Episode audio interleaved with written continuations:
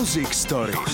Hudobné príbehy veľkých hviezd. Toto je príbeh štvorice, ktorá má v hudobnom svete iba jedného konkurenta, skupinu Beatles, ktorí mali oficiálne viac hitov. Napriek tomu, že spolu v nezmenenej zostave fungujú od roku 1970, vydali iba 9 radových albumov a napriek tomu sú druhou najpredávanejšou hudobnou skupinou všetkých čias. Odhadom sa predalo viac ako 380 miliónov hudobných nosičov s ich hudbou. Ich názov je vytvorený akronymom zo začiatočných písmen ich krstných mien A, B, B, A, teda ABBA. Pod týmto názvom vystupujú od roku 1973 a opačné písmeno B si začali písať od momentu, kedy na promofotení mali pri sebe jednotlivé písmená a jedno B Benny Anderson zo žartu otočil.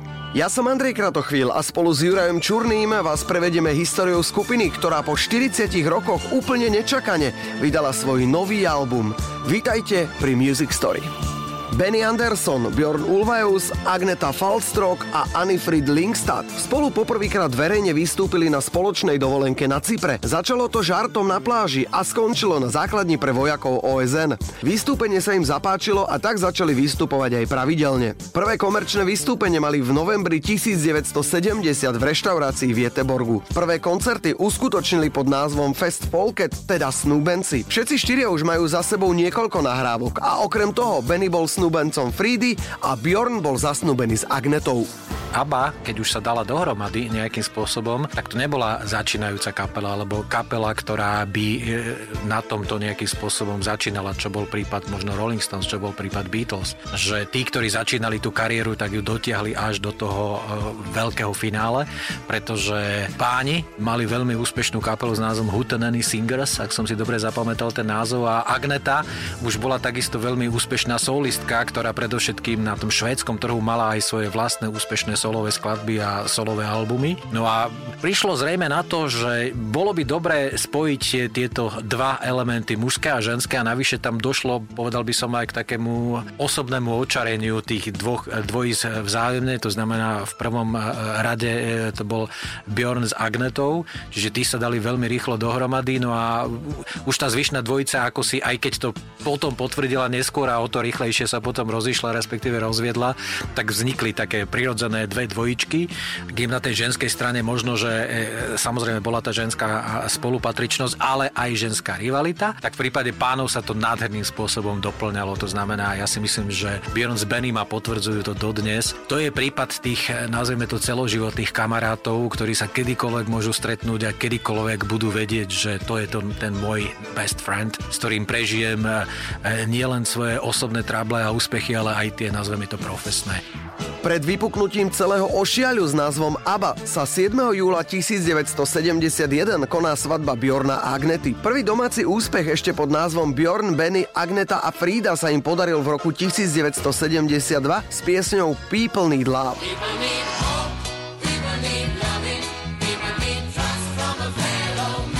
tom čase sa im podaril aj prvý medzinárodný úspech. V Japonsku vyšla ich staršia nahrávka, ktorej sa podarilo dostať do miestnej top 10. O rok neskôr boli požiadaní, aby nahrali pieseň, s ktorou by reprezentovali Švédsko na veľkej cene Eurovízie. Zložili skladbu Ring Ring, ktorá však nezaujala výberovú komisiu a skupina sa súťaže napokon nezúčastní.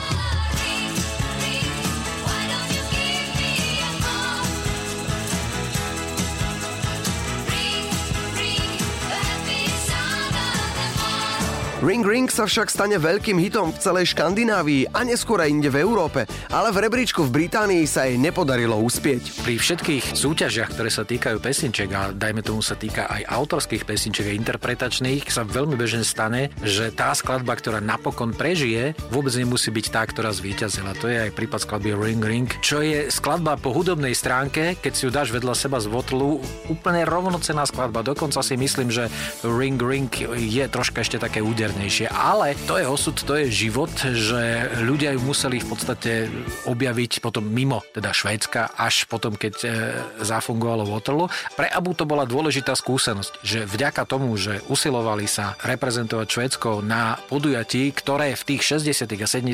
rokoch malo veľký cvenk, tak v tých časoch to bolo jedno e, z mála podujatí, ktoré pre krajiny alebo pre ľudí z krajín mimo Anglicka alebo mimo Nemecka si mal možnosť zabudnúť zabudovať v podstate v celej tom čase západnej Európe, ktorú sledovali aj ľudia, čo sa týka pop music. Ja len pripomeniem takú historku z Československa, kedy Sandy Show vyhrala s pesničkou Puppet Donna String.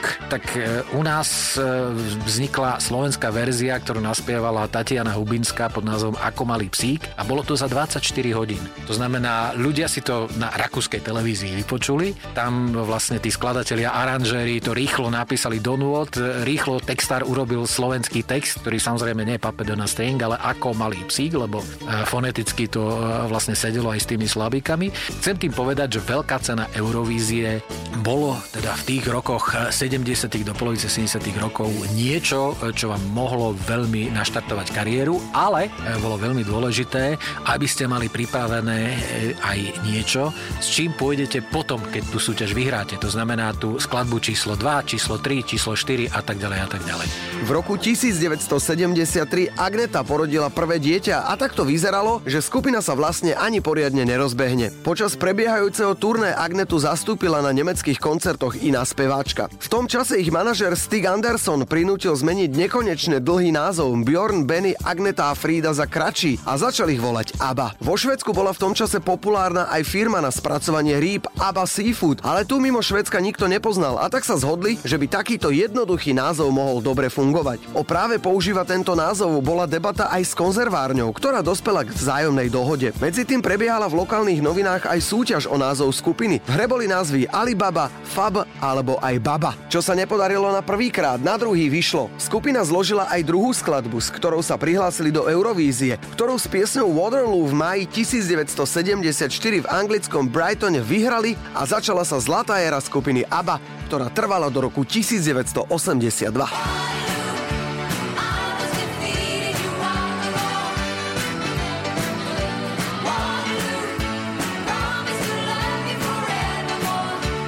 Skupina vyhrala nielen vďaka pesničke, ale úplne odlišnému vystupovaniu a zmene konzervatívnej súťaže na zábavnú show. Klasický prípad e, Eurovíznej pesničky bol solista, ktorého doprevádzal veľký festivalový orchester. Pod pojmom veľký festivalový orchester si predstav také 50 až 70 členné teleso s celou sláčikovou sekciou, so sekciou dýchových nástrojov a všetkých iných nástrojov. Naozaj to bolo niekoľko desiatok ľudí, ktorí boli na tom pódiu, ktorí hrali naživo.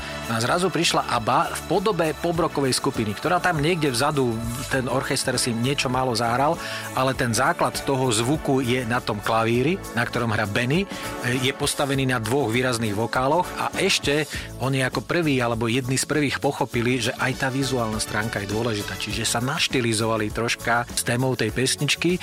No a mali, ja si myslím, že tam sa spojilo niekoľko vecí dohromady. To, že boli vo Veľkej Británii, to znamená v kolíske populárnej hudby, najmä čo sa týka Európy, to bolo veľké plus, že prišli s pesničkou, ktorá hovorí o tom, že Angličania vyhrali. Oni v tom Waterloo v tom roku 1815 Napoleona definitívne porazili. A prišli s tým Švedi, ktorí e, spievali po anglicky, čo bolo zase novum, lebo dlho platilo pravidlo, že každá krajina, respektíve jej reprezentant musí spievať v jazyku, ktorý je úradným jazykom alebo v ktorom sa hovorí tej danej krajine. Čiže toto všetko dohromady zahralo spolu a myslím si, že bol to svojím spôsobom e, taký ten rozhodujúci e, moment v histórii aby, že dostali skvelú štartovaciu pozíciu a tú využili. Waterloo sa stal nielen víťazom 19. ročníka pesničkovej súťaže Eurovízia, ale celosvetovým hitom. Prakticky okamžite bol single jednotkou v Británii, ale aj na celom svete, Austráliu a Južnú Afriku nevynímajúc. V roku 2005 pri príležitosti oslav 50. výročia Eurovision Song Contest dostala skupina ocenenie za vôbec najlepšiu pieseň v celej histórii súťaže. Po úspechu singla Waterloo v rebríčkoch na celom svete sa ABBA vydala na prvé turné, ktoré však nemalo želaný úspech a bolo skôr sklamaním. Ani jeden koncert nebol vypredaný a dokonca niekoľko vystúpení úplne zrušili. Vznikla preto obava, či ABBA nebude kapela jedného veľkého hitu, tzv. One Hit Wonder. V nasledujúcich rokoch však skupina vydávala prakticky iba hity Honey Honey, I do, I do, I do.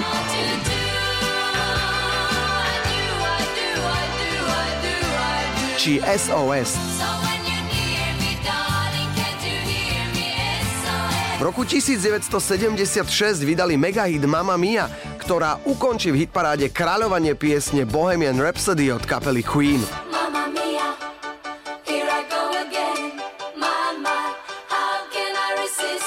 Nasledovali ho single Fernando s predajom vyšším ako 10 miliónov kusov.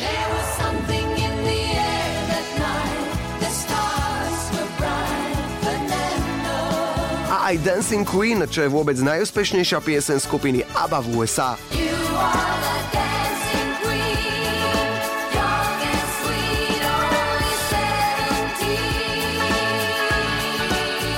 18. júna 1976, deň pred sobášom švédskeho kráľa a budúcej kráľovnej, ABBA vystúpila špeciálne pre kráľovskú rodinu. V novembri vychádza album Arrival, ktorý sa dostal na vrchol vo viac ako 30 krajinách sveta. Koncom roka ABBA začala s predajom 12 tisíc kusov vstupeniek na ich dva koncerty v londýnskej Royal Albert Hall. Záujemcovia sa museli prihlasovať poštou a záujem o necelých 12 tisíc vstupeniek prejavilo viac ako 3,5 milióna ľudí z celého celého sveta. To znamená, že aby uspokojili všetkých záujemcov, koncert by bol vypredaný viac ako 580 krát. To už bolo v situácii, kedy eh, ABBA každým jedným singlom potvrdzovala, že to Waterloo nebol náhodný úspech. Je veľmi veľa eurovíznych výťazov, ktorých si pamätáme len vďaka tej výťaznej eurovíznej pesničke, aj to nie všetkých. ABBA dala hity ešte výraznejšie ako je Waterloo, lebo aj SOS, aj Mamma Mia, aj Dancing Queen, aj Fernando sú ešte údernejšie hity ako Waterloo keď si to zoberieš. Ja by som možno troška sa vrátil k tomu, že prečo ABBA eh, mala taký silný dosah aj v Československu, respektíve v celom eh, bývalom eh, sovietskom bloku. Bolo to kvôli tomu, že manažer Stikan Anderson bol veľmi agilný človek a jeho úmyslom bolo, aby sa nahrávky aby dostali naozaj do každého jedného teritória, kde bol aspoň nejaký záujem o to, že ideme vydávať švedskú kapelu spievajúcu po anglicky. To zase nebolo niečo, že by sa o to niekto veľmi trhal. No ale stalo sa v prípade Československa jedna zázračná vec, že na, tuším na festivale Midem v niektorom v Kán ešte pred eurovíznym vystúpením sa zástupca firmy Opus, čo bola úplne nová firma gramofónová, ktorá vznikla na Slovensku, čo bol pán Oldrich Horák, ktorý mal na starosti vzťahy so zahraničím. Stretol sa s Tikanom Andersonom, no a tam e, dostal za úlohu pán Horák, aby získal nejaké e, nahrávky, ktoré by Opus mohol licenčne vydať. No a dohodol sa so Stikanom Andersonom, že e, Opus môže vydávať nahrávky, aby bolo to ešte pred Waterloo, čiže dostal to za naozaj lukratívnych podmienok, to znamená, že ten licenčný podplatok, ak si dobre pamätám, ja som sa dostal k papierom, k tým licenciám opusu, keď som bol na praxi na Vysokej škole ekonomické a dostal som sa do firmy Slovart, ktorá zabezpečovala ten zahraničný styk a tam to bolo tuším tak, že ten prvý album, ktorý je zostavený z pesničiek z prvých dvoch uh, švedských albumov alebo vo Švedsku a po anglicky naspievaných albumov, tak vznikla jedna z prvých kompilácií, aby vôbec na celom svete. Neomilne vtedy Štefan Danko, ktorý bol redaktorom Opusu, vybral tie najlepšie pesničky z jedného z druhého albumu, čiže ten album je naozaj dobrý a tých zvyšných 12 pesniček z tých obidvoch albumov sú predsa len troška horšie. No a ten album s názvom Benny, Bjorn, Agneta a Anifrit vyšiel v Opuse, bolo to tuším v roku 1976 a je to naozaj svojím spôsobom veľká zberateľská rarita z dnešného pohľadu. Kto ju má, má celkom slušný mm, majetok presahujúci tých pôvodných 80 50 korún československých, čo ten album stál má. No a za týchto lukratívnych podmienok získal práva aj na ďalšie dva albumy už, ktoré boli súčasné s tým, povedal by som, medzinárodným vydaním a tam sa stala ešte taká vec, že ten album ABBA, tam, kde je Mamma Mia, tam, kde je SOS, tam, kde je Dancing Queen, tak on vtedy e, tie licenčné albumy vychádzali s určitým oneskorením. No a stalo sa to, že na ten oneskorený československý album vydaný v Opuse sa dostala ešte aj skladba Fernando, čo nemá žiadne iné vydanie tohto albumu nikde na svete, čiže to československé vydanie albumu ABBA, pôvodne vydané v roku 1975, je, by som povedal, to najlepšie, aké mohlo byť. Čo single to hit parádový úspech? V roku 1978 bodovala ich piesen Take a Chance on Me a bol to ich v poradí druhý hetrik, to jest 6 ich singlov bodovalo na najvyššej priečke v UK čarte.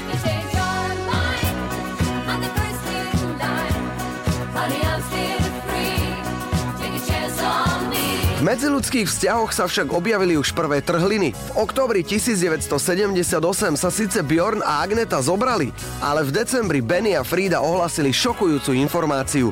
Podali žiadosť o rozvod. Avšak ani manželstvo Bjorna a Agnety nebolo veľmi pevné a vydržalo iba necelé 3 roky. Aj keď členovia hovorili, že ich rozvod nemá vplyv na fungovanie skupiny, veľmi rýchlo sa kopili konflikty a na vrchole popularity skupina trpela viacerými veľkými krízami. Ten obrovský tlak, ktorý tu bol, tá ABBA sa stala neuveriteľným fenoménom. Ten uh, film ABBA The Movie u nás išiel do kin pod názvom ABBA vo filme. To vlastne ukazuje tú ABBA mániu. To, čo bola Beatlemania, tak to ukazuje ABBA mániu. Ukazuje to na prostredí ich austrálskeho turné. To znamená, ako ich e, prenasledujú fanúšikovia všetkých vekových kategórií, samozrejme najdivokejšie sú tie e, malé deti. Ukazuje to, ako sa už vtedy speňažovalo, ako sa robil merchandising, ale tak, že z toho kapela nič nemala. To znamená neautorizované ponožky, dážniky a neviem čo všetko s logom ABI, tak to bolo súčasťou celého toho cirkusu. Ukazuje Abu pozícii v podstate no, možno kráľovského páru, pretože oni keď prišli do Melbourne a pre, premáli sa v tom aute alebo vyšli z hotela na balkón, tak mali ovácie, ako keby naozaj prišla hlava štátu. Sťahové napätie sa odzrkadľovalo aj v ich hudobnej produkcii. Neskoršie nahrávky, napriek tomu, že vznikali v ére diska, mali viac zadúmané, napäté a temnejšie texty. Rovnako tak sa kapela pomaly začala vyhýbať vystúpeniam v televíziách a to nielen z časových dôvodov. Opäť genialita Stiga Andersona, ktorý pochopil, že ak do nejakej krajiny e, z akýchkoľvek dôvodov, ale predovšetkým časových, e, tá ABBA nemôže prísť urobiť vlastné televízne vystúpenie, no tak tam pošlem videoklip a tie televízie veľmi radi toto urobia. No a to sa mu podarilo, lebo naozaj e, tie klipy, keď si z dnešného pohľadu ich pozrieš, niektoré z nich sú fakt skvelé, že naozaj aj v dobe, kedy nebola hudobná televízia, čiže nebola možnosť, aby tie klipy rotovali každé 5 hodín vo vysielaní, aby si ich mohol pozrieť, tak sú naozaj skvelé. Posledné turné prebehlo v roku 1980. V tom čase sa na vrchol UK chartu dostala po viac ako dvoch rokoch ďalšia ich pieseň The Winner Takes It All.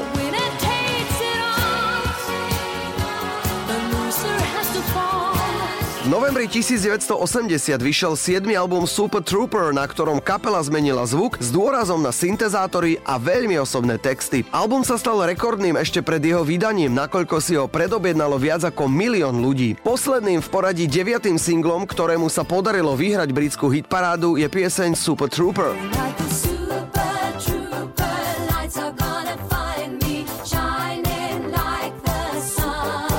Kapele to však už prestávalo úplne fungovať. Agneta aj Frida začali otvorene hovoriť o svojich solových projektoch. Čo bolo príčinou, že sa členovia postupne úplne odsudzovali, o tom môžeme len špekulovať. Príčin je niekoľko. Jedným z nich je, že oni boli dlho spolu. Vieš, tá, tá ponorka, ktorá bola znásobená tým, že oni boli spolu nielen počas svojich pracovných povinností, ale aj čo sa týka súkromia. Ty si ako keby 24 hodín v práci, 24 hodín denne v práci, čo nie každý znesie. A navyše v situácii situácii, kedy sa od teba očakáva, že opäť prídeš s ešte väčším hitom, potvrdíš svoju pozíciu. Tam bola tá najväčšia ťažoba práve na členoch, teda na tej mužskej dvojici, aby písala tie pesničky stále lepšie a lepšie a aby aj reflektovala ten vývoj. Keď si zoberieš The Album alebo album Arrival, tak to sú tie klasické pesničkové pobrokové hity. Už album Vúlevu veľmi silne akcentuje disco vlnu, to znamená, on reaguje na to na horúčku sobotnejšej noci, na celú americkú disco scénu druhej polovice 70 rokov.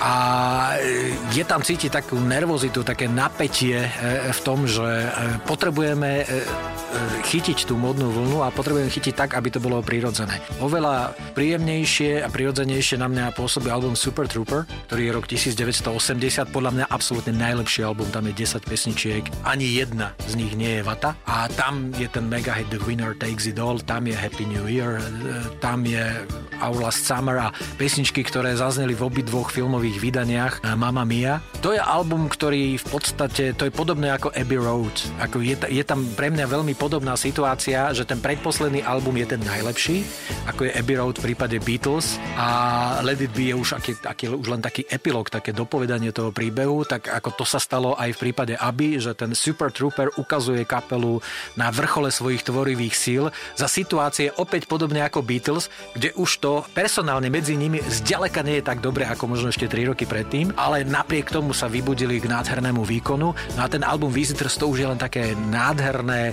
nostalgické doznievanie toho, že tento príbeh sa pravdepodobne skončí a veľmi symptomatická je k tomu aj pesnička práve z albumu Visitors When All is Said and Down, keď je všetko vypovedané a urobené. Koncom roka 1981 vyšiel album Visitors, ktorý bol zvukovo vyzretým hudobným počinom, ale jeho popularita už nebola taká výrazná. Na jar v roku 1982 mala skupina pripravených niekoľko nápadov na ďalšie nahrávanie. To však neprebiehalo v ideálnej atmosfére a ani členovia neboli s výsledkom spokojní. Dohodli sa, že si dajú prestávku a album dokončia neskôr. To sa však už nestalo. 19.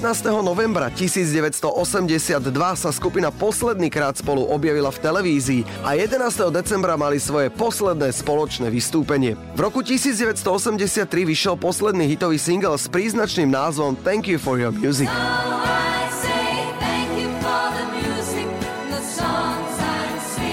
Agneta aj Frida sa začali naplno venovať svojim solovým projektom a Benny s Bjornom začali písať piesne do muzikálu Chess. Z neho je aj hit One Night in Bangkok, ktorý naspieval Mary Head.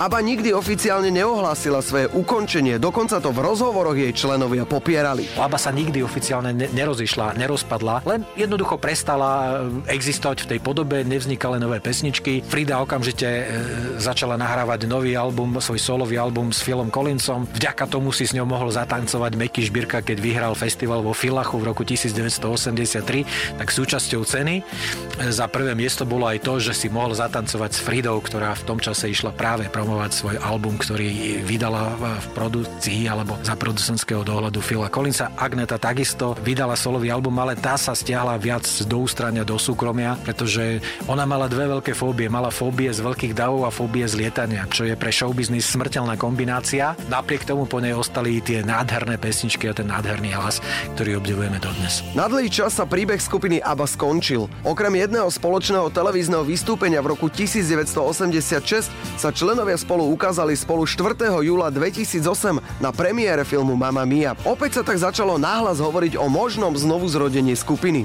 Po premiére sa Benny a Bjorn vyjadrili, že nepoznajú vôbec žiadny dôvod na to, aby skupina znovu niekedy koncertovala. Peniaze tým dôvodom určite neboli. Hovorí sa, že sponzori boli ochotní skupine za jedno svetové turné zaplatiť miliardu libier. Jednotliví členovia však chceli, aby si ich ľudia pamätali takých, akí boli, teda mladí a plní energie. Ako tvrdili, nechceli nechceli byť iba cover verziou samých seba. Počas kariéry zarobili na nahrávkach skupiny ABBA jej hlavní skladatelia Bjorn a Benny, každý viac ako 100 miliónov libier, Frida 12 a Agneta viac ako 6 miliónov libier. Zo Sovietskeho zväzu bola skupina vyplácaná v ropných komoditách, lebo v čase ich najväčšej slávy bolo na sovietský rubeľ zavedené embargo. Obrovské príjmy však skupine zabezpečili aj muzikál a následne aj filmová snímka Mama Mia. Želanie fanúšikov, ale aj kapely sa darí naplňať. Skupinu ABBA ešte uvidíme na pódiu. Nie však však naživo, ale v podobe avatarov. Simon Cowell, ktorý sa zaujímal ten abovský fenomén, pracoval na projekte tých avatarov, to znamená virtuálneho digitálneho turné alebo koncertu skupiny ABBA, kde sa splní e, tá podmienka alebo to želanie Bennyho Bjorna, aby na podiu ľudia nevideli 70-ročných e, dôchodcov v tom najlepšom slova zmysle, ale naozaj Abu tak, ako si ju pamätajú, ako ju ľudia majú navnímanú e, z tej druhej polovice 70. a začiatku 80. rokov. Všetko sa urobilo do tej miery, že v štúdiách Industrial Light and Magic, čo je najšpičkovejšie filmové, trikové štúdio, vygenerované Georgeom Lucasom e, od e, Star Wars až podnes všetky jurské parky a vlastne všetky e, veľké filmy, ktoré majú tie prelomové triky, tak tie pochádzajú práve z produkcie Industrial Light and Magic. Dokončili to, ako môže vyzerať koncert Aby, tak, aby ste tam nevideli 70-ročných dôchodcov, ale naozaj e, členov, aby, ako si ich pamätáte. Postavili kvôli tomu špeciálne divadlo v Londýne, kde predpokladám budú pracovať e, s 3D grafikami a s rôznymi vychytávkami, ktoré zodpovedajú nie 70. rokom, ale roku 2021. Rok 2021 sa však do histórie skupiny ABBA zapisuje zlatým písmom aj z dôvodu, že skupina nečakane vydala album Voyage s desiatimi novými skladbami. Predchádzali mu single I Still Have Faith in You.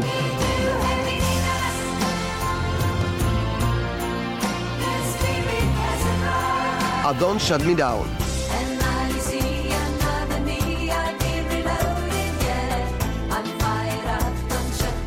Album napriek nie najlepším recenziám nadviazal na hitparádový úspech svojich predchodcov a takmer na celom svete sa dostal až na vrchol hitparády.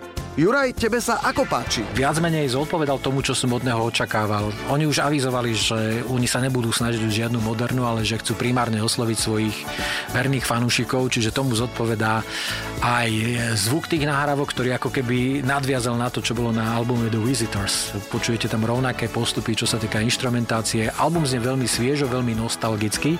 Pre generácia, ktorá nie je poznamená aboským fenoménom, e, týchto minie. Ale Abba si vychovala niekoľko generácií svojich fanúšikov, od tých úplne pôvodných až po ich potomkov. Takže radovo sa bavíme o niekoľko desiatok miliónovom publiku nádejnom.